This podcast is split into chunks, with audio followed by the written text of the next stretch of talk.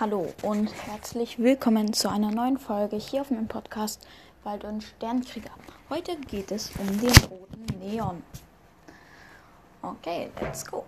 Der rote Neon, auch Kardinaltetra genannt, ist ein Süßwasserzierfisch aus der Ordnung der Salmlerartigen. Er stammt aus Südamerika. Systematik. Unterkohorte Ostariophysi. Otophysa.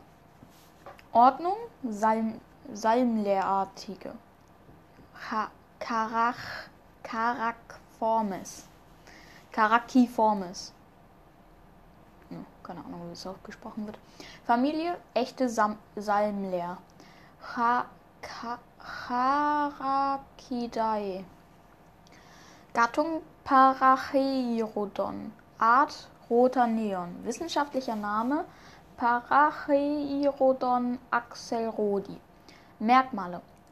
Rote Neons werden 2,5 cm bis 5,1 cm lang, wobei in Aquarienhaltung, Aquarienhaltung aufgezogene Tiere größer werden und höhere Wachstumsraten haben.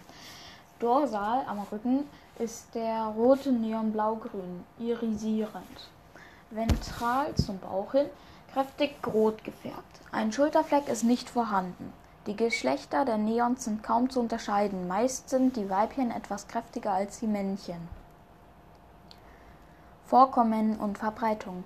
Sein natürliches Verbreitungsgebiet liegt, reicht von Venezuela und Brasilien bis Kolumbien. Er kommt in Orinoco und Rio Negro und in deren Zuflüssen vor. In Suriname wurde er eingeführt. Paracheirodon axelrodi hat ähnliche Ansprüche wie der Neonsalmler und kommt überwiegend in Schwarzwasserflüssen vor. Sein Lebensraum ist bestimmt von extrem salzarmen, durch Huminsäuren und Gerbstoffe angesäuertem teebraunen Wasser. Teebraunem Wasser. Dabei handelt es sich häufig um kleinere Bäche und Flüsse. Abseits der großen Hauptströme, wo er sich bevorzugt im beschatteten Bereich in beschatteten, beschatteten ja, Bereich, ich würde eigentlich beschattetem Bereich sagen, ähm, der seichten Ober Uferbereiche auffällt. Die Typlokalität des roten Neons entstammt aus dem Rio Negro. Das Verbreitungsgebiet erstreckt sich bei Santa Isabel do Rio Negro, ehemals Tabu, Taburuguara, Tabuguara ähm, im mittleren Rio Negro Becken bis zum Unterlauf des Rio Vaupes und den Nebenflüssen Icana, Rio Guaviare, Infridi, Infrida, Rio Meta und Vichada in Kolumbien. Dieser Lebensraum ist geprägt von Igapo und Igarapé-Vegetation. Mit dichter überhängender Ufervegetation und einem hohen Aufkommen von Baumwurzeln, heruntergefallenen Ästen und Laub, welche die kleinwüchsige, kleinwüchsigen Fischart, welche der kleinwüchsigen Fischart Schutz vor Raubfischen bieten. Bei der Zersetzung des organischen Materials werden Huminstoffe freigesetzt, die zu den sauren Wasserbedingungen führen. Morphologische Unterarten des roten Neon kommen in Casiquiare und in Teilen der venezolanischen Oronico Wasserscheide vor. Er findet sich im Ö Ökosystem des Oronico lokal als Morichales bezeichnet, in klaren Waldbächen und kleineren langsam fließenden Nebenflüssen im Mit-Sandgrund. Beide unterschiedliche Habitattypen zeigen einen von Regen- und Trockenzeit geprägten Jahresverlauf. Während der Trockenzeit ziehen sich Schwärme des roten Neons in die noch wasserführenden Hauptstromkanäle in wasserführenden Hauptstromkanälen zurück und suchen strömungsarme Gewässerzonen mit Laubschicht und organischem Detritus auf. Beim Einsetzen der Regenzeit verteilen sich die Fische auf einen sich vergrößernden Wasserkörper. Körper. Dabei werden auch die Laubschichten verwirbelt und Sandgrund freigelegt, was Paracheirodon axelrodi bewegt. Überschwemmte Vegetation und Unterwasserwurzeln zum Schutz aufzusuchen. Die Laichzeit hängt mit den, Überschwemmungs mit den Überschwemmungszyklus zusammen. Laichsubstrat bildet dabei häufig das semiaquatische Farn Trichomanes hostmanianum. Während der, Re während der Regenzeit vermischen sich auch vormals isolierte Kardinalsammlerpopulationen.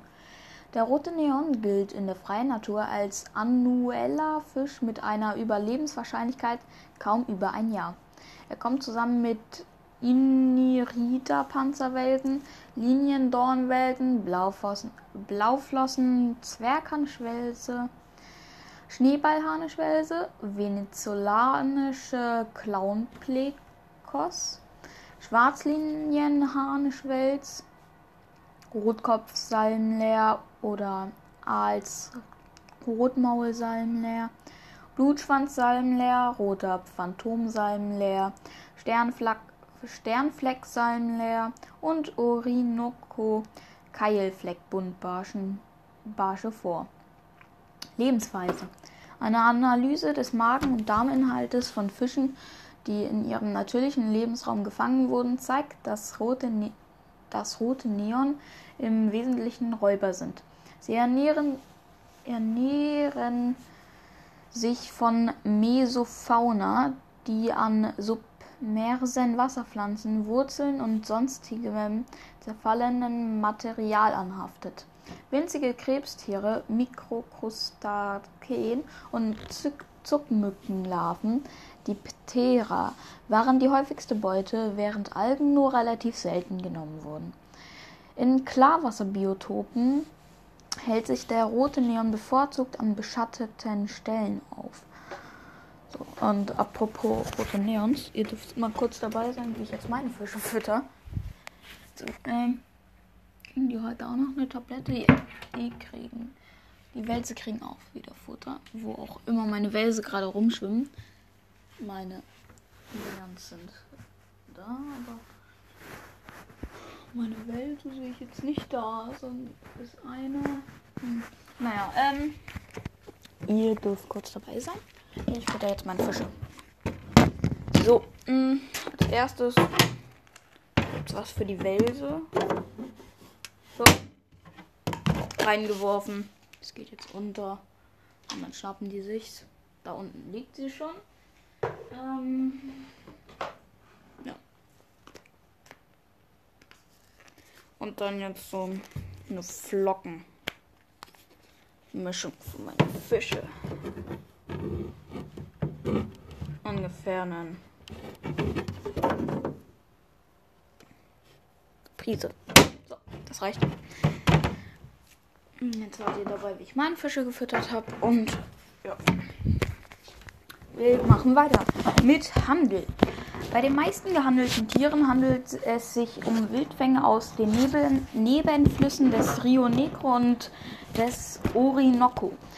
Der Export von roten Neon der Export von roten Neon findet in Brasilien schwerpunktmäßig in Manau. Hm? Hallo? Okay, geht noch. Äh, Manaus und Barcelos statt.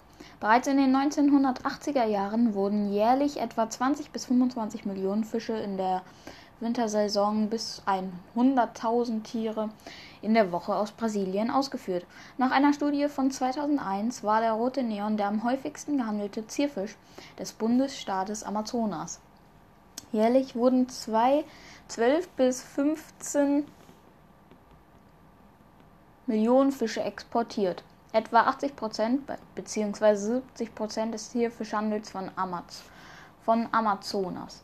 Mittlerweile wird in Tschechien, Tschechien aufgrund seines Vorkommens von Weichwasser einen Großteil der Nachzuchten für den europäischen Aquarienmarkt produziert. Heute ist der rote Neon im Aquarienhandel ein, in großer Stückzahl zu einem niedrigen Preis erhältlich. Ja.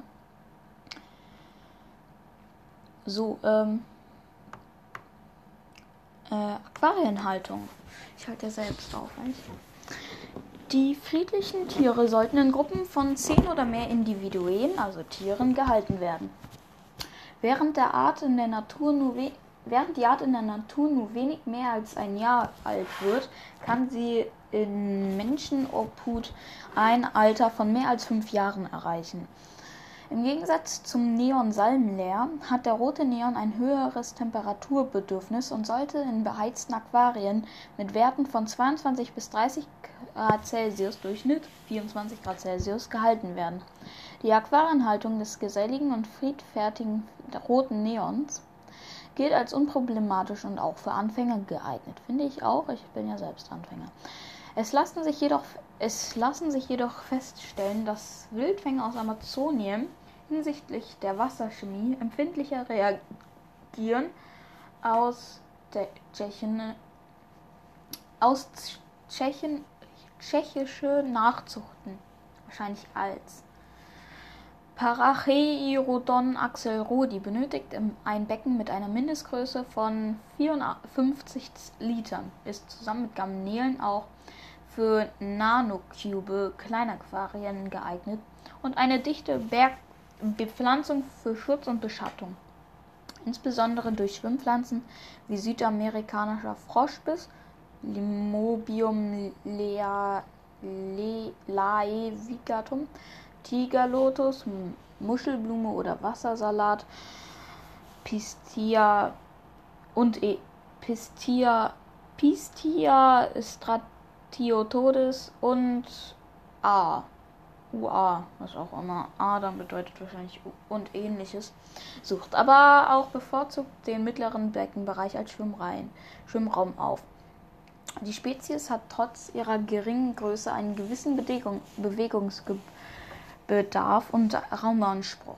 Daher können konkurrenzstarke größere Fischarten, zum Beispiel Odessa-Barbe, Petia padamia, Schwanzfleckalgenfresser, ihr Wohlbefinden stark herabsetzen. Die Gesellschaftshaltung mit Skalaren ist ebenfalls ungünstig, da Skalare von, von roten Neons als Fressfeinde erkannt werden und Schwarmformation eingenommen wird. Die Schwarmformation habe ich auch so. ähm, ja. Eigentlich, eigentlich hätte ich auch Skalare bekommen, wenn die nicht so groß werden würden. Die sind nämlich viel zu groß für mein Aquarium, wenn sie groß sind. Unter normalen Bedingungen verteilt sich der rote Neon relativ gleichmäßig im Aquarium und grenzt sogar oft kleinere individuelle Reviere ab. Ja, okay, das stimmt auch. Gruppenbildung zeigt er in Anwesenheit von Fressfeinden. Diese Fischart soll aufgrund ihrer sozialen Bedürfnisse in Gruppen nicht unter zehn Exemplaren gehalten werden. In der Natur kann man Ansammlungen von mehreren hundert Individuen finden. Im Kölner Zoo wird in einem großen, größeren Schauaquarium zum Beispiel ein Schwarm von 600 Fischen gehalten. Okay, dagegen ist mein 24er Fische äh, äh, Schwarm hier nichts. Und dann, ähm, ja. Die Spezies, die eine gewisse ökologische Plastizität zeigt, ist an Weichwasser gewöhnt und bevorzugt eine Wasserhärte von GH, äh, so ein Krokodilmaul zu 4 und einen pH-Wert von Krokodilmaul zu 6,5 und, äh, und weniger weichen weichen die Umweltbedingungen, zum Beispiel Hartwasser, stark von diesen Werten ab. Können die Fische zwar überleben, zeigen sich aber weniger fruchtbar und die Weibchen können leicht Verhärtung erleiden. Durch die veränderte Ionen- und Osmoregulation können beide den, bei den Tieren gravierende Organschäden entstehen. Fütterung Der rote Neonsalmler er verhält sich in der Natur wie ein Raubfisch und frisst alle kleinen Lebewesen, die er noch bewältigen kann. Sie können mit Trocken- und Lebenfutter gefüttert werden. Bei mir kriegen sie oft Flocken, aber manchmal kaufe ich den auch so äh, Lebenfutter, also solche Mückenlarven. Zucht. Die Vermehrung im Aquarium ist möglich, aber schwierig. Die Vermehrung gelingt zumeist nur unter kontrollierten Bedingungen in separierten Ableichbecken. Dazu gehört mit einem Oh Gott. Ich glaube, die Zucht brauche ich jetzt nicht vorlesen. Das sind immer so irgendwelche Sachen, die nicht mal ich verstehe. So. Ja, also die lese ich jetzt nicht vor. Äh, trotzdem hoffe ich, dass euch diese Folge gefallen hat. Danke fürs Zuhören und bis zum nächsten Mal. Ciao, ciao.